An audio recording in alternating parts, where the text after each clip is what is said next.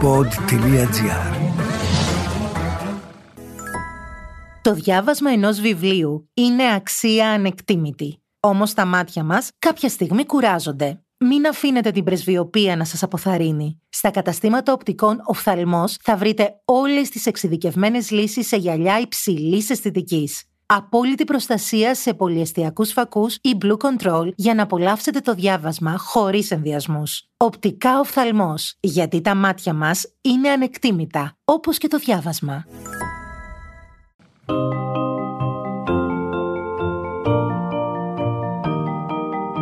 Τι κάνουν οι συγγραφείς όταν δεν γράφουν βιβλία? Πού συναντούν τους ήρωές τους? Ο Βενιαμίν Φραγκλίνος είχε πει πως ο συγγραφέας είτε γράφει κάτι που αξίζει να διαβαστεί, είτε κάνει κάτι που αξίζει να γραφτεί. Ας ανακαλύψουμε μαζί τον άνθρωπο πίσω από το βιβλίο στο podcast «Συγγραφείς εκτός βιβλίων» με την Κυριακή Μπεϊόγλου.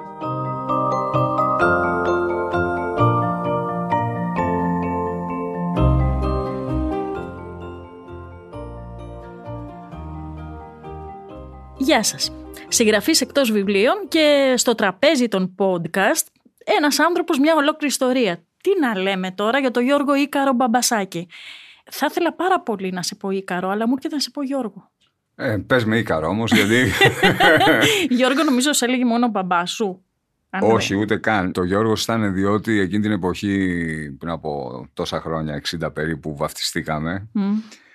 Και εγώ και ο αδερφός μου, απαγορευόταν το αρχαιοελληνικό όνομα. Και έπρεπε Μάλιστα. να έχουμε και ένα χριστιανικό, ας πούμε. Αλλά εμένα μου τέριαξε καλά, γιατί Γιώργος είναι ο προστάτης του Περσικού, Ίκαρος είναι της αεροπορίας. Έχεις όλες τις δυνάμεις μαζί σου. Ναι, το ναυτικό μου λείπει, γιατί, αλλά τα κάνω θάλασσα, οπότε έχω το ναυτικό όχι ως όνομα. Ίκαρέ μου, για μένα όμως είσαι πολύ Ίκαρος. Δηλαδή, έχεις μια δική σου πορεία εδώ και κάποια σεβαστά χρόνια στην ελληνική λογοτεχνία. Έχεις αφήσει και αφήνεις το αποτύπωμά σου με τις μεταφράσεις σου, τα ποίηματά σου, τα βιβλία σου. Από πού να σε πιάσει κανείς? Όπου θέλεις. Εγώ θέλω να ξεκινήσουμε λίγο από την αρχή. Γιατί μπορεί ο κόσμος να, ξέρει, να σε ξέρει μέσα από τις εκπομπές καταρχήν. Ο περισσότερος κόσμος, θέλουμε δεν θέλουμε, έτσι μας γνωρίζει. Το μέσο είναι η δύναμη, έτσι, σωστά. Θέλω να τα πιάσουμε τα πράγματα λίγο όμως από την αρχή. Πώς έμπλεξες με τα γράμματα? Έμπλεξα διότι καταρχάς είχα ένα σπίτι στο οποίο ήταν γεμάτο, υπήρχαν πάρα πολλά βιβλία. Ο πατέρας μου ήταν θηριώδης αναγνώστης.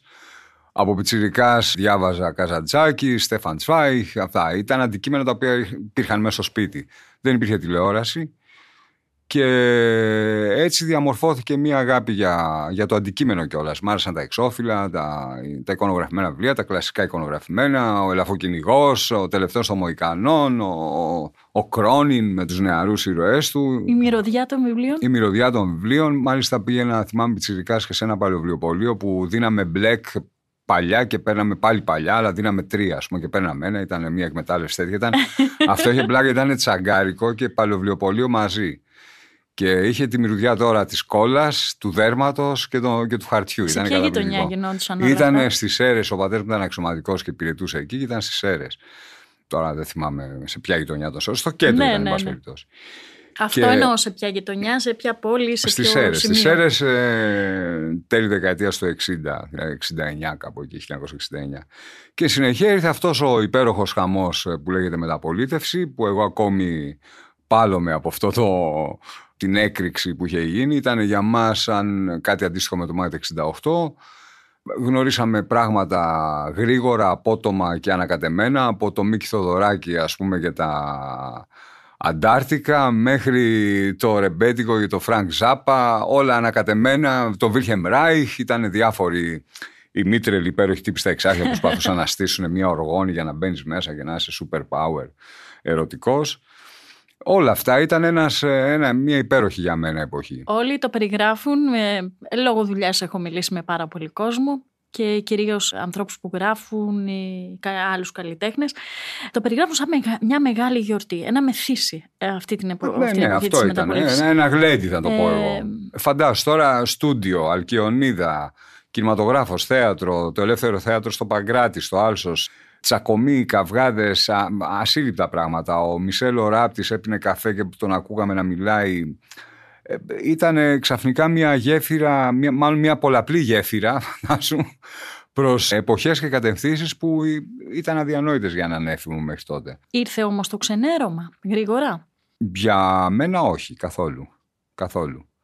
Για πολλοί κόσμο όμως ε, λένε ότι ίσως να μην ε, όλη αυτή η ορμή ε, και όλη αυτή η, η μαγιά που δημιουργήθηκε τότε από πνευματικούς ανθρώπους, δεν ξέρω αν σ' αρέσει τώρα ο προσδιορισμός, κάποια στιγμή, κυρίως το, από το ογδόντα και μετά, αυτό ήταν σαν να πέσαν ρολά. Πέσανε ρολά γιατί υπάρχει μια νοοτροπία στην Ελλάδα που όλοι θέλουν τον μπαμπά τους και περιμένουν από το κράτος να τους φροντίζει και διάφορα τέτοια. Δηλαδή αυτή η έννοια του χαρτζηλικιού δεν έχει πάψει να ισχύει. Και ψιλομεγαλώσαν ελαφρώς, είχαν εγκλικαθεί με τη φοιτητική ζωή. Εγώ δεν έκανα καμία φοιτητική ζωή, δηλαδή από δεκαεφτά και μισό χρονών δούλευα.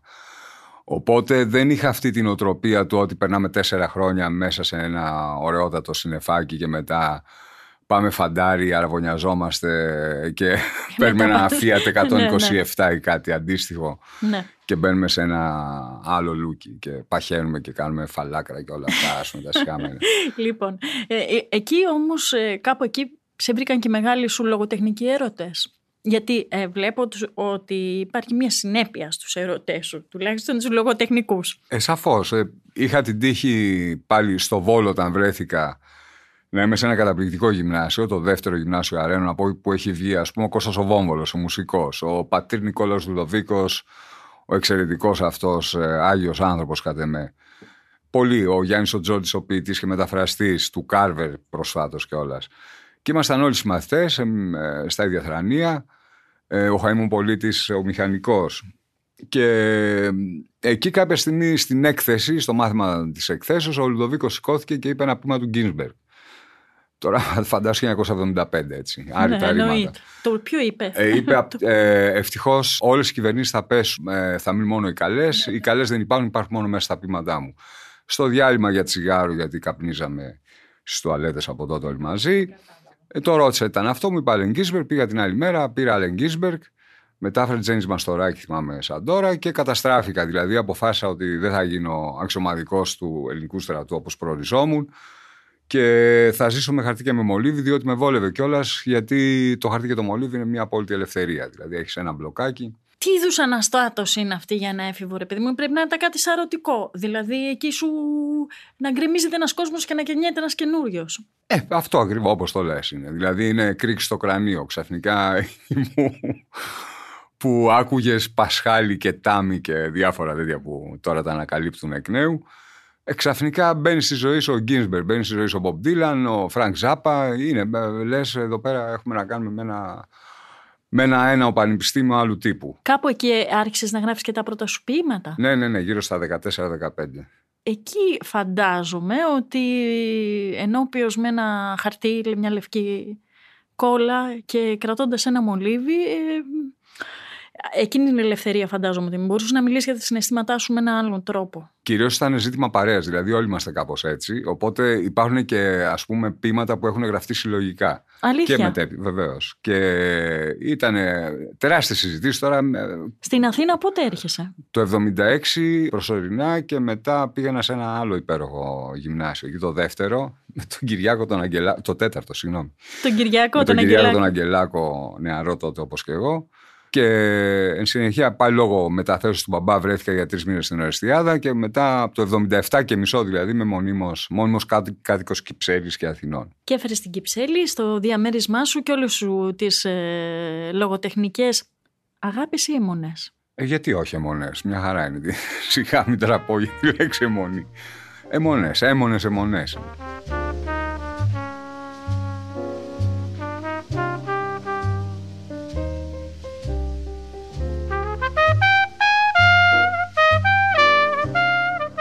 Αρχίζεις να μεταφράζεις, να πεις ότι εγώ θα, θα το κάνω και αυτό. Ε, αυτό έγινε τυχαία πάλι, γιατί τυχαία. Δηλαδή δεν υπήρχαν τα βιβλία που θέλαμε να διαβάσουμε. Λελατούσαμε την ε, Ελληνοαμερικανική Ένωση Μασσαλία, τη, στην οδό Μασσαλίας, και γιατί είχαμε πέσει με τα μούτρα στο Γκίνσμπεργκ, στο Μπάρο, στο Γκέρουακ. Τότε δεν, δεν είχε εκδοθεί καν το On The Road που βγήκε μετά από το πλέθρο. Mm-hmm. Οπότε με το φίλο μου τον Γιάννη τον Τζόρτζη αρχίσαμε και μεταφράζαμε για να δούμε πώς είναι στα ελληνικά, πώς ακούγεται αυτό, και κάναμε διάφορα τέτοια πειράματα. Εν συνεχεία γνωρίστηκα με αυτό το αριστούργημα που λέγεται Ευγένιος Αρανίτσης. Εγώ ήμουν δεκαοκτώ, Ευγένιος και πέντε εικοσιτριών. Και κάποια στιγμή, δύο χρόνια μετά, άρχισαμε συζητήσεις με τον Μανώλη τον Μανουσάκη και στήθηκε σιγά σιγά η Ιερατό. Ναι. Πέφταν ιδέες στο τραπέζι ενός ουζερί που ήταν απέναντι από το χημείο στη Σόλωνος. Α, το γνωστό ουζερί. Αυτό που υπάρχει ακόμη. Δεν υπάρχει. Όχι, όχι, δεν υπάρχει αυτό. Δεν υπάρχει. Είναι κάτι σαν βιβλιοπωλείο. Όχι, Α, κάτι είναι. Άλλο λέμε. Άλλο λέτε. Ναι. Εκεί ο, ο Μανώλης μου ανέθεσε να μεταφράσω τη Λολίτα του Ναμπόκοφ. Πριν κάνω τη Λολίτα, όμως, είχα κάνει ένα τόμο. Η πρώτη μου δουλειά μεταφραστική είναι το Μια Ρωσίδα Καλονή, διηγήματα του Ναμπόκοφ. Εν συνεχεία Άρθουρ Κόναν Ντόιλ και μετά πιάσαμε, ναι, μετά, πιάσαμε δουλειά. Μετά έπιασες και πολλές δικές μου λογοτεχνικές αγάπες. Και κάπως έτσι ήρθα εγώ, θα σου πω π.χ. σε επαφή με το σύμπαν του κυρίου Μπαμπασάκη που αυτή τη στιγμή έχω απέναντί μου. Έπιαξε τον Γουάλας, καταρχήν, τον οποίο διάβαζα εγώ, εννοείται, από αγγλικά, γιατί δεν είχε μεταφραστεί εδώ. Και θα ήθελα... Ήθελα πάντα να σου κάνω αυτή την ερώτηση και τώρα, μιας και σε έχω απέναντί μου, θα στην κάνω. Τι συμβαίνει με τους μεταφραστές, όπως ε, μάλλον δεν θα το έβαζα, ε, δεν σε βλέπω σαν ένα μεταφραστή που έχει μία δουλειά να κάνει, δηλαδή που δίνει ένας εκδοτικός να μεταφράσει ένα βιβλίο. Νομίζω ότι κάπου όλα ξεκινάνε με, με τη δική σου περίπτωση αλλιώς. Ξεκινάνε από τη δική σου αγάπη προς κάποιους συγγραφείς. Ο διάλογος έχει αρχίσει χρόνια πριν. Ίσως, λέω τώρα, θα μας τα πεις εσύ. Όπως ακριβώς το λες είναι, αρχές δεκαετίας του ογδόντα οι εκδοτικοί οίκοι είχαν, κάνανε ένα boom, όπως συμβαίνει τώρα με τους αντίποδες, με το δώμα, με όλα αυτά. Ε, είχε γίνει ένα boom που ήταν Ήψιλον, Ρατό, Άγρα και πολλοί άλλοι. Λοιπόν, ε, εκεί δεν υπήρχε ουσιαστικά ανάθεση εργασίας. Δηλαδή, στο καφενείο, στο τραπέζι, το βράδυ στο σπίτι, ξέρω εγώ, στον μπάρ ρεβουάρ, συζητούσαν περί λογοτεχνίας. Και τσίμπαγε ο Μανουσάκης και έλεγε πολύ ωραία μεταφράσει Ναμπόκοφ, ας πούμε. Έπαιρνε ναι. τα δικαιώματα ή δεν τα έπαιρνε, όχι ο συγκεκριμένος γενικός. Και έτσι υπήρχε ένας διάλογος. Δηλαδή δεν είμαστε μεταφραστές, είμαστε ουσιαστικά συγγραφείς παύλα ποιητές, που μας ένοιαζε να δούμε πώς ακούγεται στα ελληνικά ο Ναμπόκοφ, πώς ακούγεται ο Γουάλας τώρα, ας πούμε, και πάει λέγοντας. Λοιπόν, τώρα αρχίζει μια μεγάλη κουβέντα που συνεχίζεται και που κάποιες φορές και εμείς που γράφουμε για βιβλία στις εφημερίδες, πάντα κάπως το βάζουμε στα κείμενά μας. Πού σταματάει η προσωπικότητα του μεταφραστή σε σχέση με το κείμενο που παίρνει στα χέρια του, που πρέπει να σταματάει και που κάποιες φορές δεν σταματάει, αλλά ας πούμε σε, στον Γουάλας εγώ βρήκα πάρα πολύ τον Ίκαρο μέσα. Δηλαδή τον Ίκαρο όπως μιλάει, όπως εκφράζεται. Θέλω όμως να μου τα πεις εσύ. Κοίτα, εγώ λειτουργώ με τρεις τρόπους. Δηλαδή σαν σκηνοθέτη, σαν ηθοποιός και σαν detective, όταν μεταφράζω εννοώ. Σαν detective ψάχνω πάρα πολύ, ακόμα και την αμφίεση ενός συγγραφέα, τα χούγια του, όλα αυτά. Μ' αρέσει να διαβάζω και βιογραφίες τόσο ή άλλως. Τώρα και με το διαδίκτυο είναι ακόμη πιο εύκολο, ας πούμε, δεν τυραννιέσαι τόσο. Τα πραγματολογικά, ναι. Φαντάζομαι. Και μπαίνω σαν detective, σαν detective εξερευνώ τη ζωή του, ας πούμε, ιχνηλατώ τι έχει κάνει και δεν έχει κάνει. Κατόπιν, σαν ηθοποιός, μπαίνω στο πετσί του ρόλου, δηλαδή γίνομαι Γουάλας ή γίνομαι Φράνζεν. Ξενέρωτος, ας πούμε, Φράνζεν. Φράνζεν. Το τελευταίο που έγραψα που μετέφρασε ήταν του Φράνζεν. Με μεγάλη αγάπη το λέω. Καλά, που δεν εννοείται. Τεράστιος. Μπαίνω στο ρόλο του, δηλαδή όπως ο ηθοποιός, ας πούμε, που θα παίξει τη μία μέρα Άμλετ και την άλλη μέρα θα παίξει σε μια κομμωδία τον Μπακαλόγατο. Πώς να σου πω, δεν έχει να κάνει με, με την προσωπικότητά σου τόσο, με το πώς θα μπει στην προσωπικότητα του άλλου. Και μετά, σαν σκηνοθέτης, οργανώνεις ε, με σκακιστικό στρατηγικό τρόπο όλο αυτό το υλικό. Το οποίο έχει μπροστά σου, που μπορεί να είναι ένα βιβλίο του Ρούσδη που είναι, ή του Φράνζε που είναι οκτακόσιες σελίδες. Ε, άλλωστε, του, ναι. ε, να πούμε εδώ τώρα που ήταν και επίκαιρο, έχεις μεταφράσει του Οτανικού ναι, Στίχους. Όχι μόνο, αλλά ναι, τέσσερα πέντε ναι, του. Ναι. Και την παραφορά ναι, του Φιούρι, ας πούμε, ναι. Και το Όνιδος και τη γητεύτερα της Φλωρεντίας του Ρούσδη. Είναι από τους συγγραφείς που αγαπάω πάρα πολύ. Και εγώ. Ναι, αλλά θα ξαναμπώ. Θέλω να το ξανασυζητήσουμε αυτό το θέμα της μετάφρασης. Διαβάζοντας εσύ, σαν αναγνώστης πέρα, όχι σαν μεταφραστής ούτε. Κάποιες φορές δεν αισθάνεσαι ότι διαβάζεις περισσότερο το μεταφραστή από το συγγραφέα. Όχι, δεν, δεν, δεν το καταλαβαίνω αυτό που λες. Δηλαδή... Νομίζω παλιότερα ίσχυε. Mm-hmm. Δηλαδή υπήρχε ένας εντός εισαγωγικών βιασμός του συγγραφέα από το μεταφραστή. Αλλά φαντάζομαι ότι έκανα παρέα με τον Κατσάνη, έναν μεταφραστή του Χένρι Μίλλερ και του Νόρμαν Μέιλερ, και μου έλεγε το εύκολο ήταν όταν μας έλεγε ο εκδότης κόψε. Δηλαδή ήταν το βιβλίο τετρακόσιες σελίδες, το θέλω ένα διακόσια πενήντα. Α, το μάλιστα, δύσκολο, λέει, αυτό ήταν εύκολο. Το δύσκολο ήταν όταν έλεγε βάλε αέρα. Βάλε αέρα σήμαινε, βάλε και δικά σου πράγματα. Μάλιστα. Φαντάζομαι ότι υπάρχουν δύο βιβλία του Στέφαν Τσβάιχ στα ελληνικά, τα οποία δεν έχει γράψει ποτέ ο άνθρωπος. Πω, πω. Και επειδή είχε μεγάλο σουξέ εκείνη την εποχή, δεκαετία του εξήντα, ξέρω εγώ, ο εκδότης ανέθεσε στο μεταφραστή να γράψει, λέει, κάνε δύο Στέφανα. Ε, εδώ δεν είναι βάλε αέρα, ναι. Εδώ είναι. Ναι. Και ναι. Καλά, στα αστυνομικά είναι γνωστό mm. που γράφανε σαν Ρέιμον Τσάντλερ, ας πούμε, για Ντάσιερ Χάμετον, ήταν γραμμένα στα ελληνικά και πάει λέγοντας. Αλλά τώρα δεν μπορεί να γίνει αυτό. Δηλαδή, τώρα υπάρχει μια γενιά μεταφραστών που ακόμα και το τελευταίο σημείο στίξεως το σέβονται. Δηλαδή, δεν υπάρχουν ούτε περικοπές, ούτε βιασμός του ύφους, δεν θα δεις, ας πούμε. Σπανίως τα. Εγώ τουλάχιστον ε, τα βιβλία που διαβάζω νομίζω ότι είναι άριστα μεταφρασμένα και χαίρομαι πάρα πολύ. Ναι, η αλήθεια είναι ότι έχει ανέβει πάρα πολύ το επίπεδο. Ε, ναι. Είπες μια φράση πριν, έκανα παρέα. Λίγο έτσι όπως σε βλέπουμε εμείς, ζηλεύουμε, εγώ ζηλεύω, ζήλεψα τις παρέες σου. Ζήλεψα αυτή την παρέα της μεταπολίτευσης που ε, ο Καρούζος, άλλοι άνθρωποι οι οποίοι ε, ίσως να μην έγιναν ποτέ γνωστοί στην Ελλάδα, αλλά ωστόσο είχαν ένα περιεχόμενο και μια φοβερή δύναμη, κινητικότητα. Ο Καρούζος έγινε πασίγνωστος. Δεν μιλάω για τον Καρούζο, είπα, και, λέω και για άλλους ανθρώπους, οι οποίοι φαντάζομαι ότι ήταν στην παρέα, αλλά ήταν μια άλλη δύναμη η οποία δεν χρειαζόταν να εκφραστεί λογοτεχνικά, ας πούμε. Α, ναι, πολλοί δεν, δεν γράψανε καν, ας πούμε, ή γράψανε ελάχιστα. Δεν έχει να κάνει αυτό με τη... Εκείνο που είχε ενδιαφέρον τότε... είναι αυτή μια αδιφαγία να τα μάθουμε όλα. Αυτό ήταν το μαγικό υλικό. Ναι, δηλαδή τώρα υπάρχει αυτό που λένε και οι Γερμανοί φαχιντιώτα, ας πούμε. Δηλαδή κάπως ειδικεύεται κάπου κτλ. Ενώ τότε έβλεπες ένα φοιτητή του Πολυτεχνείου, ο οποίος άκουγε και Miles Davis, πήγαινε και στο Pop Eleven, ένα άλλο τεράστιο σχολείο που ήταν ο, ο αείμνηστος ο Τάσος ο Φαλιρέας και μας ε, νουθετούσε κιόλας, μας φερόταν λίγο σαν μπαμπάς. Φαντάζομαι ότι ήταν τριάντα χρόνων το Τάσος και μας φαινόταν εμάς σε, σε, σε βάσμιος, ας πούμε, τέτοια. Ή ο Άγγελος ο Μαστοράκης ή όλοι αυτοί, ο Λεωνίδας ο Χριστάκης. Δηλαδή υπήρχε μια συζήτηση. Αυτό που λέμε, μια, ένα, φαντάσου ένα rave party, ας πούμε, αλλά με jazz ήχους και με πολύ μπλα μπλα. Με συζητήσεις, δεν ήταν, δεν είμαστε σε έκσταση με άλλους τρόπους. Και καμιά φορά με, με μια, ας πούμε έτσι, περίεργη αγριάδα, δηλαδή βρε ανάπηρε, δεν ξέρεις το Ρίχαρντ Άχτερμπους, πού να τον ξέρω, Λεωνίδα μου έλεγα στο Χριστάκη, δεκαεπτά χρονών, γιατί να τον ξέρω. Πού να πας να ξεστραβωθείς να μάθεις. Και τρέχαμε καλά στους κινηματογράφους και στα θέατρα, αλλά και στα δύο άλλα πανεπιστήμια που ήταν η Μασσαλίας, η Ελληνοαμερικάνικη Ένωση, μετέπειτα το Ινστιτούτο Γκέτε, δηλαδή εκεί ναι. Έχουμε δει και ταινίες και βιβλία και όλα αυτά. Και κάποια ιστορικά βιβλιοπωλεία βέβαια. Και εννοείται. Τη φωλιά του βιβλίου, αλλά, εντάξει, βέβαια, και διάφορα άλλα που έφεραν πιο... του βιβλίου, ναι. Πρωτοπι... πρωτοποριακά πράγματα. Πίντσον και ναι, τέτοια ναι. πράγματα έφερε ιστορία για πρώτη φορά. Ο Κάουφμαν, βέβαια. Το... Στον Κάουφμαν ήμασταν. Είπε το όνομα ναι. τώρα, εδώ είναι άλλο ένα όνομα που μας συνδέει. Τόμας Πίντσον. Φοβερά, Τόμας Πίντσον. Λοιπόν, θυμάμαι σε ένα τραπέζι που ήμασταν μαζί και με το Κρασναχορκάι. Τι όνομα, Θεέ μου, ελπίζω να το είπα σωστά. Λάσλο Κρασναχορκάι. Ναι, ναι, ελπίζω να το είπα σωστά. Και το ρώταγα γιατί είναι.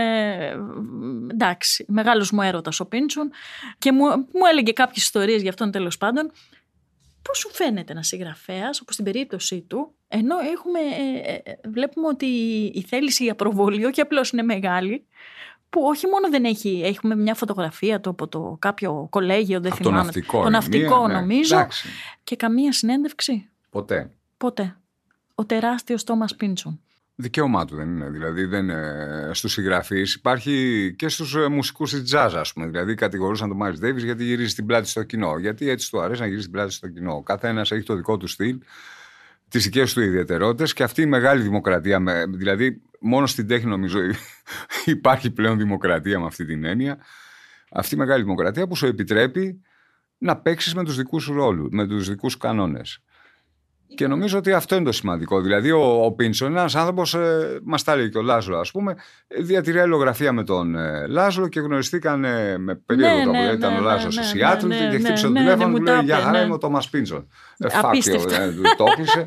Επέμενε ο Πίντσον κτλ. Ή στην αυτοβιογραφία του Ρούσδη, το Άντων Κόρναντ, υπάρχει σκηνή που τρώνε κτλ.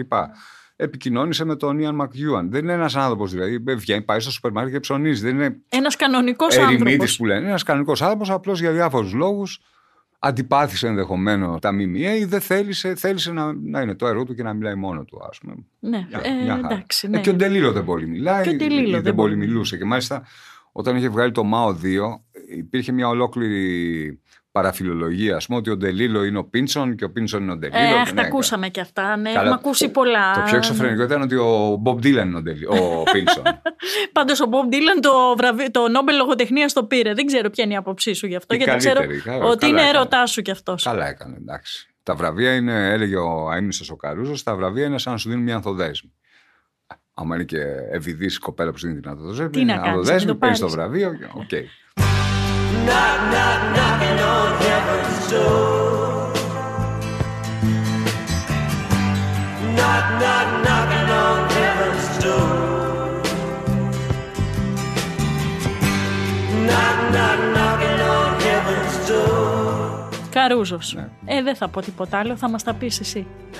Κυρίως ε, επειδή η ιστορία του είναι κάπως γνωστή, κυρίως θέλω να μου πεις ε, πώς...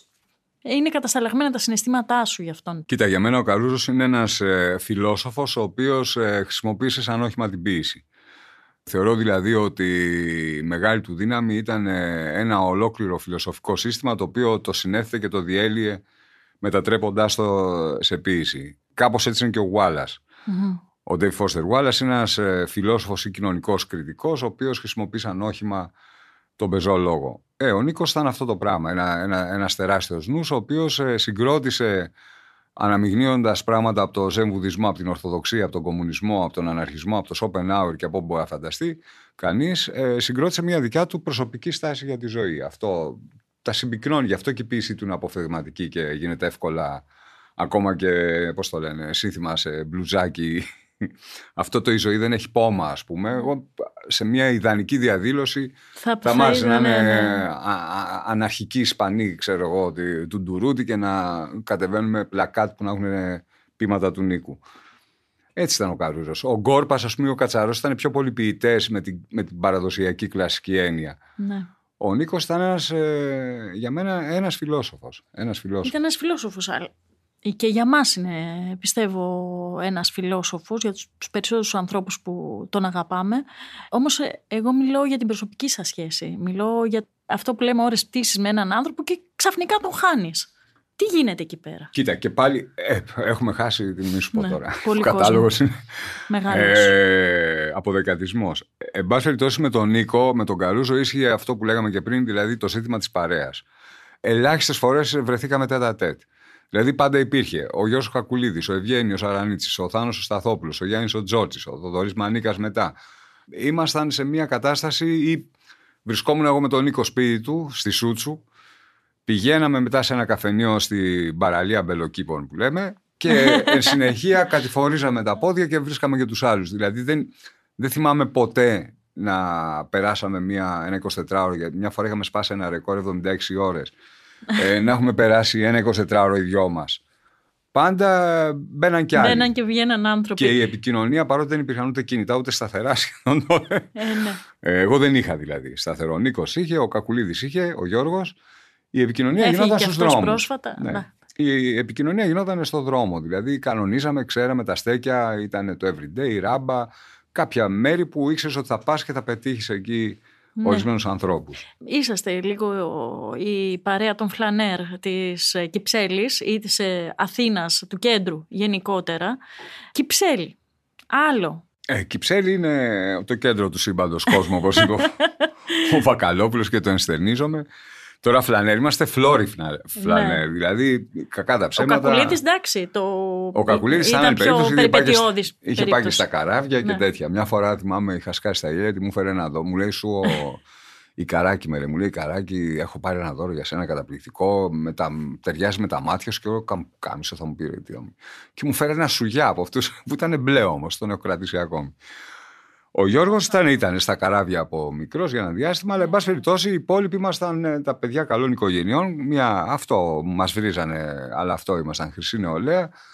Και παρότι όλοι άρχισαμε να εργαζόμασταν πολύ νωρίς, και ο Μανίκας και ο Τζόρτζης και εγώ, δηλαδή μπήκαμε σε ένα είδος βιοπάλης από πολύ μικρή για να έχουμε μια αυτονομία, όχι για άλλο λόγο. Και οι μαθητές του είκοσι και του δεκαεννιά κτλ. που αρχίσαμε να αναζητούμε τη ζωή αλλού και όχι στα έδρανα και στα αμφιθέατρα. Ανοίξουμε όμως ένα τουνέλ από εκείνη την εποχή, γιατί με σένα δεν θα τελειώσω ποτέ μιλώντας για εκείνες τις παρέες και εκείνη την ατμόσφαιρα, τέλος πάντων. Εγώ πιστεύω ότι είναι η ατμόσφαιρα που, αυτή που είναι πολύ ενδιαφέρουσα. Θα ανοίξουμε ένα τούνελ να βγούμε σήμερα, στο σήμερα, και τι συμβαίνει στο εργαστήρι του Ίκαρου Μπαμπασάκη. Ό,τι συνέβαινε πάντα, δηλαδή υπάρχει μια Χαμός. ρουτίνα. Τι? Χαμός. Όχι, όχι, μια, ένα, ένα, ρουτίνα με την καλή έννοια. Δηλαδή υπάρχει ένα πρόγραμμα στοιχειώδες, είκοσι μέρες εργάζομαι πάρα πολύ σκληρά, δέκα το ρίχνω έξω, ε, οπότε πατσίζω. Και είναι δύο ώρες διάβασμα το πρωί, γιατί αν έξω να μεταφράζω πάει περίπατο μετά, είναι χώνομαι εκεί. Οπότε έχω βρει το κόλπο αυτό, πάλι από φίλο το έκλεψα, από το Θανάση το μήνα. Πριν να κάνω οτιδήποτε άλλο, πρώτα διαβάζω δύο με τρεις ώρες. Κατόπιν άρχισα να εργάζομαι, κάποια στιγμή πηγαίνω στο στέκι που έχω και τρώω, στην Κυψέλη, όπου συναντάω διάφορους ανθρώπους και τα λέμε. Σου λέγα και πριν, έχει και πιεσόμετρο μέσα εκεί και κολλήρια. Καλά, δηλαδή εντάξει, είναι, μυθικό είναι, μέρος, είναι, να το πούμε, η μυρτιά. Είναι, είναι, είναι μια οικογενειακή κατάσταση, η οποία δεν θα χαλάσει κιόλας. Μακάρι. Δεν υπάρχει περίπτωση να χαλάσει, έτσι θα μείνει. Οπότε και μετά το βράδυ πάλι γράψιμο, λίγο διάβασμα και παρέες. Δηλαδή το, πάνω κάτω αυτά που κάναμε στη δεκαετία του ογδόντα, εγώ δηλαδή, αυτό δεν, δεν έχει αλλάξει κάτι. Ε, εγώ όμως ε, κάτι πήρε ταυτή μου ύψιλο. Άκουσα ότι μας ετοιμάζεις και κάτι. Τι εννοείς ετοιμάζω? Ε, καινούριο βιβλίο. Μπαλώ να το ρίξω στη μουσική τώρα. Κάνω κανένα δηλαδή, δίσκο. Συναυλίες. Όχι, εντάξει, αυτό κάνουμε. Έχουμε, έχουμε στήσει ένα σχήμα με τον Τηλέμαχο το Μούσα και τον Δημήτρο Βασιλά και τον Πάνο το Τζινιόλι, που λέγεται, το λέμε άτυπα, Jazz and Poetry. Ah. Και κάνουμε διάφορα live. Τώρα με τον κορονοϊό δεν μπορούσαμε. Τώρα ξαναρχίσαμε. Δηλαδή, κάναμε ένα περίπου δύο ώρα αφιέρωμα στο Τζακ Κέρουακ, με απαγγελίες μουσικές και όλα αυτά, στο σπίτι, Art Bar. Μετά το κάναμε και στο τρίτο αυτό, μία ώρα, και θα, μόλις ξαναμαζευτούμε τώρα το φθινόπωρο, θα αρχίσουμε πάλι τα live αυτά. Αλλά παρέδωσα μόλις ένα βιβλίο την προηγούμενη εβδομάδα, περίπου, πριν από δέκα μέρες μάλλον, και τώρα γράφω ένα καινούριο. Τσακμπαμ. Δεν γίνεται. Αυτή τη στιγμή γράφω δύο μαζί. Το ένα το είχα ξεκινήσει και δημοσιεύεται... Αν θα μας πεις τι... Ναι, ναι, το, ε, το ένα δημοσιεύεται ούτως ή άλλως στο Φρέαρ, γιατί μου αρέσει αυτή η πειθαρχία, που είναι ένα, ας το πούμε μυθιστόρημα, ένας μονόλογος ουσιαστικά, είναι δύο τύποι σε ένα μπαρ. Και ο ένας λέει στον άλλον ιστορίες, μιλάει μόνο ένας, ε, ιστορίες για περίεργους ανθρώπους, ας πούμε για τον Βίκτορα Λούστιχ, ο οποίος ήταν ένας Ούγγρος απατεώνας και πούλησε τον πύργο του Άιφελ για παλιοσίδερα, για σκράπ, στη δεκαετία του τριάντα. Και μάλιστα έκανε κομπίνα και στον Αλ Καπόνε. Για τον ε, φοβερό τροτσκιστή τον Ποσάδα, ο οποίος ήταν ε, τσαγκάρης ποδοσφαιριστής, θεωρητικός τροτσκισμού, ε, τσακώθηκε φαντάζομαι και με τον Τζε Γκεβάρα και με τον Φιντέλ. Γενικά για περίεργους τέτοιους ανθρώπους, για τον Ισηγόνη που επινόησε το, σχεδίασε το Μίνι Κούπερ, για τέτοιους ανθρώπους οι οποίοι κάπως εμένα μου φαίνονται λοξοί, δεν έχουν περάσει όσο θα έπρεπε στην ιστορία βέβαια, στο mainstream της ιστορίας, αλλά εμένα πάντα με γοήτευαν αυτοί οι άνθρωποι. Και έτσι βρήκα αυτό το, το σχήμα. Κάποιος λέει αυτές τις ιστορίες σε κάποιον άλλον. Μάλιστα, και το περιμένουμε. Πολύ ενδιαφέρον. Δημοσιεύεται ήδη, είμαι στην δέκατη τέταρτη συνέχεια. Λέω να φτάσω τις είκοσι τέσσερις, να είναι σαν εικοσιτετράωρο. Μάλιστα. Και να φύγει για τίποτα. Και το άλλο τι είναι? Το άλλο είναι, ας το πούμε, η Κοκό στην Κοπενχάγη ήταν το μυθιστόρημα της μεταπολίτευσης. Αυτό είναι το μυθιστόρημα της Κυψέλης. Το έχω παραδώσει στην εξαιρετική Πόλα Καπόλα, εκδόσεις Νήσος. Και τέλειωσε και παρεδόθη. Αυτό είναι ιστορίες μέσα στην Κυψέλη που ξεκινάνε λίγο πριν από τον κορονοϊό, ναι, και μετά συνεχίζονται επί κορονοϊού και κατόπιν τώρα. Είπες τώρα... Παίζει ο Λάσλο μέσα, παίζει, ναι, ο Νικήτα Σινιώσογλου, παίζουν φίλοι, α, γνωστοί. Παίζουν, ναι, τα... είναι, η γνωστή παίζουν παρέα. Διάφορα καμέως. Η γνωστή συμμορία θα έλεγα, ναι, εγώ. Και άνθρωποι με αλλαγμένα τα ονόματα και άλλοι με τα κανονικά τους κτλ. Δηλαδή είναι ένα είδος μυθιστορήματος ντοκιμαντέρ αυτά που μου αρέσει να κάνω. Η καρέ... Είπες πριν εκδότες, με αφορμή την Πόλα Καπόλα, εξαιρετική εκδόσεις Νήσος. Έχεις, νομίζω, συναντήσει τους περισσότερους και έχεις δώσει και πράγματα, έχετε κάνει και δουλειές με τους περισσότερους εκδότες. Ας πούμε τους μεγάλους και κάποιους μικρούς που είναι και σήμερα. Ποιος είναι ο καλός εκδότης, κατά τη γνώμη σου, πλέον? Α, τι να σου πω. Δηλαδή είναι, είναι σαν μου λες ποιος είναι ο καλός συγγραφέας. Διότι παλιότερα είχαμε κάποιους εκδότες, ε. θυμάμαι τον ε, Φίλιππο, τον Βλάχο. Τώρα έτσι μου ήρθε γιατί ήταν πριν ναι. εδώ ε, ε, από εκδόσεις κείμενα που συνεχίζει ο Φίβος ο Βλάχος. Θυμάμαι κάποιους εκδότες που ήταν και φοβερές προσωπικότητες. Ο και Φίλιππος, κα... ναι. Είχα υπάρχουν. τύχει να πιω και ούζα με τον Φιλιππό Βλάχο, ας πούμε. Ε, ο, α, κατά μία έννοια διάδοχος του ο Σάμις ο Γαβριλίδης, φίλος μου από όταν ήμουν πάλι δεκαοκτώ δεκαεννιά. Ο φίλος μας ο Σάμις. Κοίτα, υπάρχουν δύο των εκδότες. Είναι εκδότες που είναι ποιητές και μάλιστα σε μερικούς παραπονιέμαι, λέω, μας κλέβετε τα χούγια και όλα αυτά, διότι αναγκάζομαι πολλές φορές να κάνω το συντηρητικό και τον υφάλιο και, και να ρίξω τους ποιητικούς τόνους για να συνενθώ με έναν εκδότη που είναι σε κατάσταση περίεργης ποιητικής εξάρσεως. Οπότε. Λέω, μας κλέβετε και λίγο ότι... Υπάρχουν και ναι. τέτοιοι δηλαδή. Εγώ τους λατρεύω. Και εγώ, αλλά δεν ε, τους βρίσκω. Υπάρχουν αυτοί και υπάρχουν και οι εκδότες που είναι πλέον πάρα πολύ οργανωμένοι. Άλλοι μικροί, άλλοι μεγάλοι. Και εκεί εγώ έχω μια άψογη συνεργασία με τους περισσότερους. Δεν τους πολύ βλέπω γιατί είναι μέσα σε γραφεία πίσω από αυτό. Αλλά έχουν συνεργάτες οι οποίοι επικοινωνούν μαζί μου κτλ. Προτιμώ να κάνω παρέα με εκδότες τέτοιους που μπορώ να κάνω παρέα μαζί τους, γιατί με τους άλλους δεν μπορώ να κάνω παρέα. Πολύ απλά είναι εξαφανισμένοι. Δεν... Το, τον εξαιρετικό κύριο Ψυχογιό, το Θανάση, τον ε, έχω να τον δω, ας πούμε, πέντε έξι χρόνια. Δεν ξέρω πού. Ναι. ναι. Αν και παλιά μιλούσαμε και τέτοια. Λοιπόν, εγώ έχω μία αγάπη για αυτούς τους, ας πούμε, μικρούς εκδότες που το παλεύουν και διαβάζουν τα βιβλία που εκδίδουν. Δηλαδή, ο, ο Γιώνης, ο Νίκος και ο Πετσόπουλος είναι γνωστό ότι διαβάζουν και, το, και την παραμικρή, ας πούμε, ναι, και, ναι, και το σελιδοδίκτυα, ας πούμε. Ναι, ναι, βέβαια. Οπότε κάνουν και επιλογές πολύ αυστηρές, οι οποίες έχουν να κάνουν με τα προσωπικά τους γούστα. Δηλαδή μπορούν να απορρίψουν ένα βιβλίο, παρότι έχει προδιαγραφές, να πουλήσει καλά που λένε, Ισχύ. επειδή διαφωνούν μαζί του. Δεν τους αρέσει. Με τον με το Γκιόν μια φορά θυμάμαι ότι δεν του άρεσε ένας τίτλος και δεν έβγαλε. Μου το έστειλε σε πι ντι εφ, μου λέει πάρ' το εσύ να το διαβάσεις, που σου αρέσει. Αυτός ο συγγραφέας και δεν το εξέδωσε ποτέ. Ναι. Εγώ το σέβομαι πάρα πολύ αυτό. Τον έχω ικανό τον Νίκο, Βεβαίως. τον Γκιόνι, να το κάνει αυτό. Γενικά σέβομαι τους καλλιτέχνες οι οποίοι επιμένουν, επειδή η ζωή είναι σύντομη, όπως ξέρουμε όλοι, αυτό είναι το χέρι που χτυπάει το ξύλο. Νομίζω ότι ένα στίχημα που παίζουν μερικοί άνθρωποι είναι να επιβάλλουν, όπως ο Πίντσον, ας πούμε, όσο μπορούν και στο μέτρο που μπορούν να επιβάλλουν τους δικούς του κανόνες. Δεν είναι ναρκισσιστικό αυτό ή εγωιστικό, είναι ένα στοίχημα, αν θέλεις, ένα παιχνίδι, ένα σκάκι, ας πούμε. Επαίρομαι γιατί τα έχω καταφέρει να βγαίνει το βιβλίο, το εξώφυλλο και το πιστόφυλλο και αυτά, όπως θέλω εγώ ακριβώς. Και κάνω και εγώ τρέλες, ας πούμε. Ναι. Τρέλες με την καλή έννοια, δηλαδή. Δεν μπορώ να το δω το βιβλίο σαν ένα εμπορικό προϊόν μόνο. Αυτή η ερώτηση για τους εκδότες είναι, γιατί μάλλον είσαι ένα από τα πλέον κατάλληλα άτομα για να μας πει την άποψή του, για αυτή την περίφημη, πώς θα μπορούσε να γίνει περισσότερο αυτή η διείσδυση, περισσότερο αυτή η διείσδυση στο, στον κόσμο των βιβλίων και της λογοτεχνίας, ας πούμε. Που βλέπουμε ότι στην Ελλάδα υπάρχει, δεν είναι και τόσο μεγάλο το αναγνωστικό κοινό. Υπάρχει, αλλά δεν είναι και τόσο μεγάλο. Και...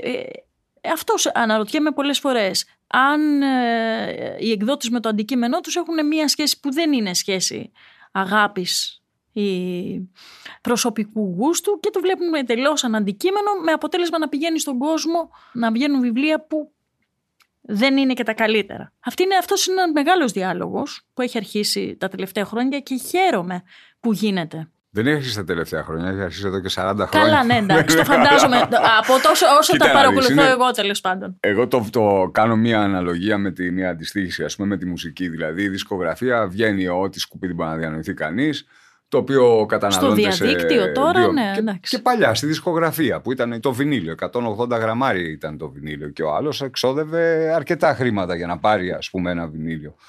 Οπότε και εκεί. Πάλι ήταν ζήτημα προσωπικής καλλιέργειας, γούστου και όλα αυτά. Δηλαδή, κάποιοι άνθρωποι αγοράσαν Τζένι Βάνου, ας πούμε, και εμείς μαζεύαμε δραχμή-δραχμή για να πάρουμε Captain Beefheart.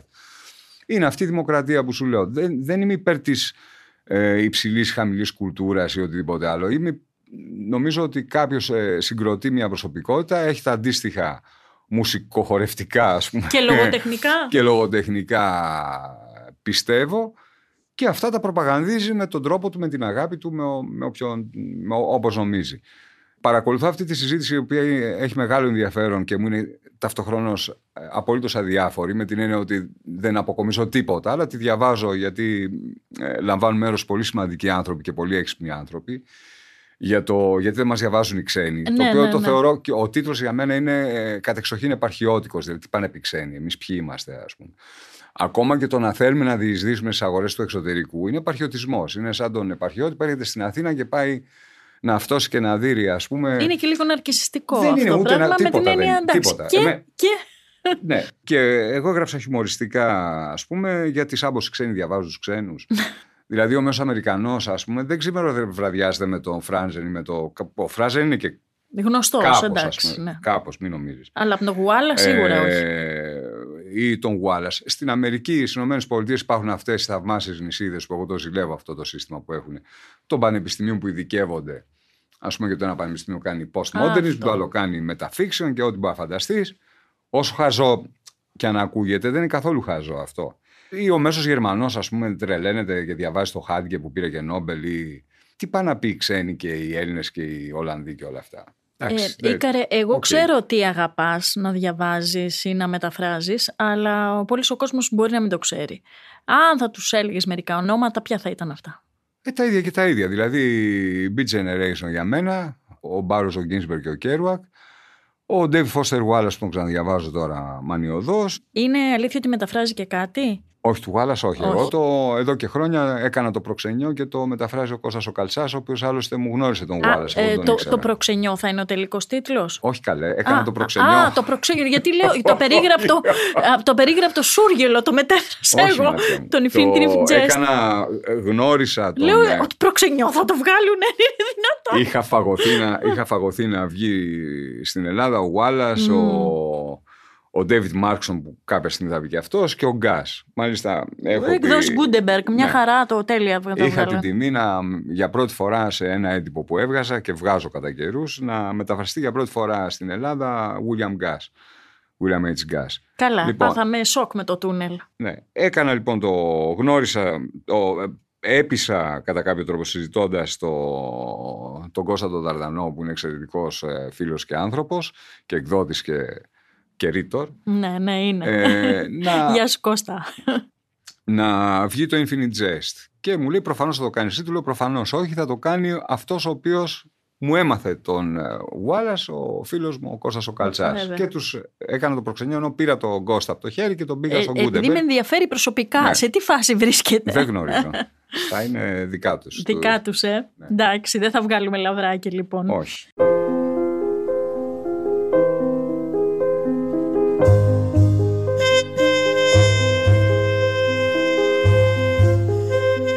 Αν θα ακούγαμε τη φωνή του Γιώργου-Ίκαρου Μπαμπασάκη σε κάποιο κείμενο που σου έχω ζητήσει να φέρεις ένα κείμενο που αγαπάς. Βεβαίως. Έχω φέρει Θάνο Σταθόπουλο γιατί και δημοσίως το έχω πει, γιατί μου αρέσει η δημόσια, ο διασυρμός.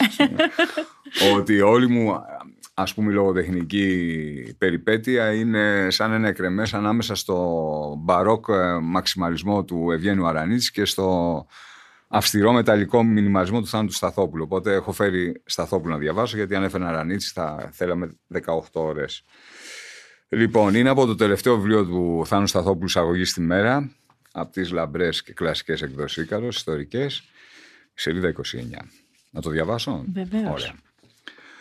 Στο ευσύνοπτο δοκίμιο σημειώσεις περί αυτοκτονίας, Notes on Suicide δύο χιλιάδες δεκαπέντε, το οποίο έγραψε ο Σάιμον Κρίτσλεϊ, ενός έπαση από κατάθλιψη εντοπίζουμε.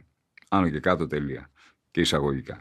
Αυτό που λέει ο Φρόιντ πέρα από τις άρες μάρες για την επιστροφή της επένδυσης είναι εντελώς ξεκάθαρο.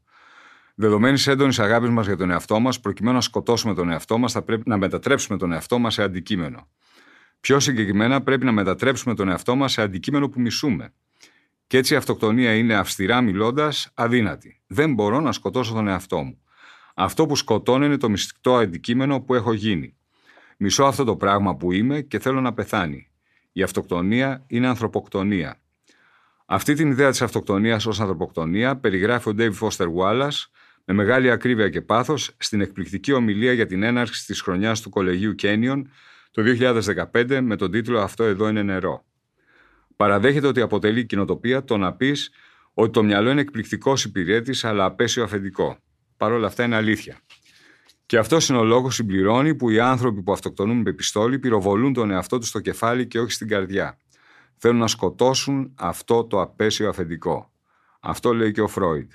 Η αυτοκτονία είναι η απόφαση να απαλλάξουμε τον εαυτό μας από ό,τι μας κλαβώνει. Το μυαλό, το κεφάλι, τον εγκέφαλο, εκείνη την ασαφή περιοχή πυρετόδους δραστηριότητας κάπου πίσω από τα μάτια μας. Θάνος Σταθόπουλος, εισαγωγής στη μέρα. Εξαιρετικός. Ενάντια στη μέρα, που λέει και ο αγαπημένος μας. Ο Πίντσον. Ο Πίντσον. Ναι. Ποιες είναι οι, οι αντιστάσεις του Γιώργου Ίκαρου Μπαμπασάκη στην κοινικότητα των καιρών? Στο ζόφο που λένε. Στο ζόφο που λένε. Τίποτα. Η επιμονή σε μια, αυτό που είπα πριν, σε μια ρουτίνα, σε ένα τρόπο ζωής. Μάλιστα γίνομαι αυστηρός εκεί και λέω δεν την εγκαταλείπουμε παρά μόνο όσους έχουν εγκαταλείψει τον εαυτό τους. Δηλαδή αναγκαστικά κάποιοι άνθρωποι δεν το αντέχουν αυτό και βλέπουν να τους δίνω τα παπούτσια στο χέρι, ας πούμε, να τους δίνω την πόρτα. Προκειμένου να διαφυλάξω δηλαδή την... ας πούμε την εφηβική ωριμότητά μου, γίνομαι λίγο αυστηρός. I'm cruel only to be kind, που έλεγε και ο Σέξπιρ. Γίνομαι σκληρός μονάχα από ευγένεια. Οπότε γίνονται καθαρίες κατά καιρούς και έτσι συνεχίζω να υπάρχω με ένα πυρήνα ανθρώπων, κυρίως εικαστική και μουσική, με τους οποίους κάνω παρέα και έχουμε και ένα διάλογο, γιατί το να κάνεις παρέα δεν σημαίνει να μπεκροπίνεις μόνο, σημαίνει... και να κάνεις πράγματα μαζί, να συνεργάζεσαι, ένα κοινό βιβλίο, μία αυτό, μία συζήτηση μεγάλη. Έχω ένα διάλογο, ας πούμε, με τον Νικήτα τον Σινιώσογλου, παρότι διαφωνούμε σχεδόν σε όλα. Ας πούμε, ακόμη και, ξέρω εγώ, ο Νικήτας πίνει μπύρα και εγώ τσίπουρο ή ουίσκι. Διαφωνούμε στα πάντα. Αλλά είναι τόσο γόνιμος αυτός ο διάλογος που κερδίζει, φαντάζομαι, και ο Νικήτας, κερδίζω και εγώ. Το συζητάγαμε και άλλη φορά. Πόσο κοντά είναι η λαϊκότητα με την πνευματικότητα? Είναι ένα και το αυτό. Εγώ πιστεύω ότι δεν υπάρχει καλλιτέχνης που να μην είναι λαϊκός καλλιτέχνης, ασχέτως του λέει. Δηλαδή, ακόμα καλά, ο Γουάλας είναι λαϊκό, λαϊκότατος καλλιτέχνης. Αυτό που λένε δύσκολο βιβλίο, δεν υπάρχει δύσκολο βιβλίο. Θεωρώ από τα πιο Ούτε δια... καν Οδυσσέας. Αυτό πήγα να πω τώρα. Το Γιουλίσης το θεωρώ από τα πιο διασκεδαστικά βιβλία και εκεί συμφωνώ και με τον ε, μεγάλο παίκτη και ρέκτη, το φίλο μου τον Άρη τον Μαραγκόπουλο, ο οποίος έχει κάνει εξαιρετική δουλειά. Καταρχάς, ένα βιβλίο που σκάστα γέλια. Το Βρωμοδουβλίνο είναι καταπληκτικό τώρα. Ε, ναι, το... Μιλάμε για τον Τζόιζ, βέβαια, για τον Οδυσσέα του Τζόιζ. Ο Οδυσσέας του Τζόιζ είναι, συμφέρει κιόλας, γιατί είναι δεκαοκτώ μυθιστορήματα σε ένα. Έτσι. δεκαοκτώ διαφορετικά στήλα. Αν κάποιος βαρεθεί με το ένα που δεν νομίζω, μπορεί να διαβάσει το άλλο. Δεν δεκαοκτώ είναι... χρόνια έκανα να το διαβάσω. Ε, ωραία, φαντάζομαι όχι μόνο εγώ. Καλά. Πολλοί κόσμος. Είναι τώρα, όλα αυτά είναι και μύθοι. Δηλαδή, άμα ακούς Φρανκ Ζάπα, σου φαίνεται πολύ εύκολο. Ε, ξέρω εγώ να διαβάσεις James Joyce. Είναι, είναι μύθι για μένα. Δεν είναι... Εμένα μου είναι τρομερά δύσκολο να διαβάσω ένα κακό βιβλίο. Εκεί δηλαδή Α, υποφέρω. Και... και επειδή με... έχω αυτή την μπουρδα του καλού μαθητή, ας πούμε, κάθομαι σαν βλάκας και το διαβάζω όλο. Αλλά υποφέρω, πραγματικά υποφέρω. Ενώ με αυτά. Ο Μπολάνιο μου αρέσει πάρα πολύ. Να, και εμένα, ναι, ναι. Ο Μπολάνιο, ναι. Μ' αρέσει πολύ αυτή η ανατρεπτικότητα του. Επίσης, μάλλον ε, έχουμε πολλές κοινές αγάπες. Τον θεωρούσαν δύσκολο συγγραφέα, αλλά βλέπεις ότι καταρχάς έχει κερδίσει ένα πολύ συμπαγές κοινό στην Ελλάδα, όπως και ο Τόμας Μπέρχαρ παλιότερα, που επίσης τον έλεγαν δύσκολο, ο Μπέκετ. Δηλαδή, ο Μπέκετ, ο Μπέρχαρ, ο Λάσλο, ο Μπολάνιο, ο Γουάλας. Ο... Εγώ τους θεωρώ λαϊκούς συγγραφείς, ας πούμε, και λαϊκούς. Με την έννοια ότι γράφουν για ένα κοινό, αλλά αν το κοινό είναι μικρό ή μεγάλο, δεν έχει σημασία. Τι να φέρει για σένα αυτός ο χειμώνας που έρχεται? Α, τι να φέρει, ε, να φέρει υγεία στους φίλους μου και στις φίλες μου και δημιουργικότητα στις φίλες μου και στους φίλους μου. Ίκαρε, ευχαριστούμε πάρα πολύ. Εγώ μάτια μου.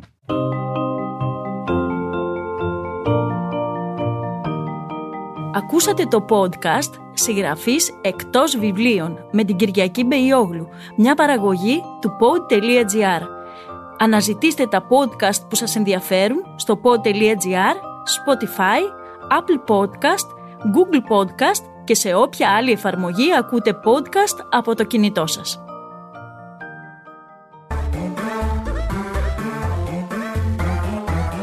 pod τελεία gr. Το καλό να ακούγεται.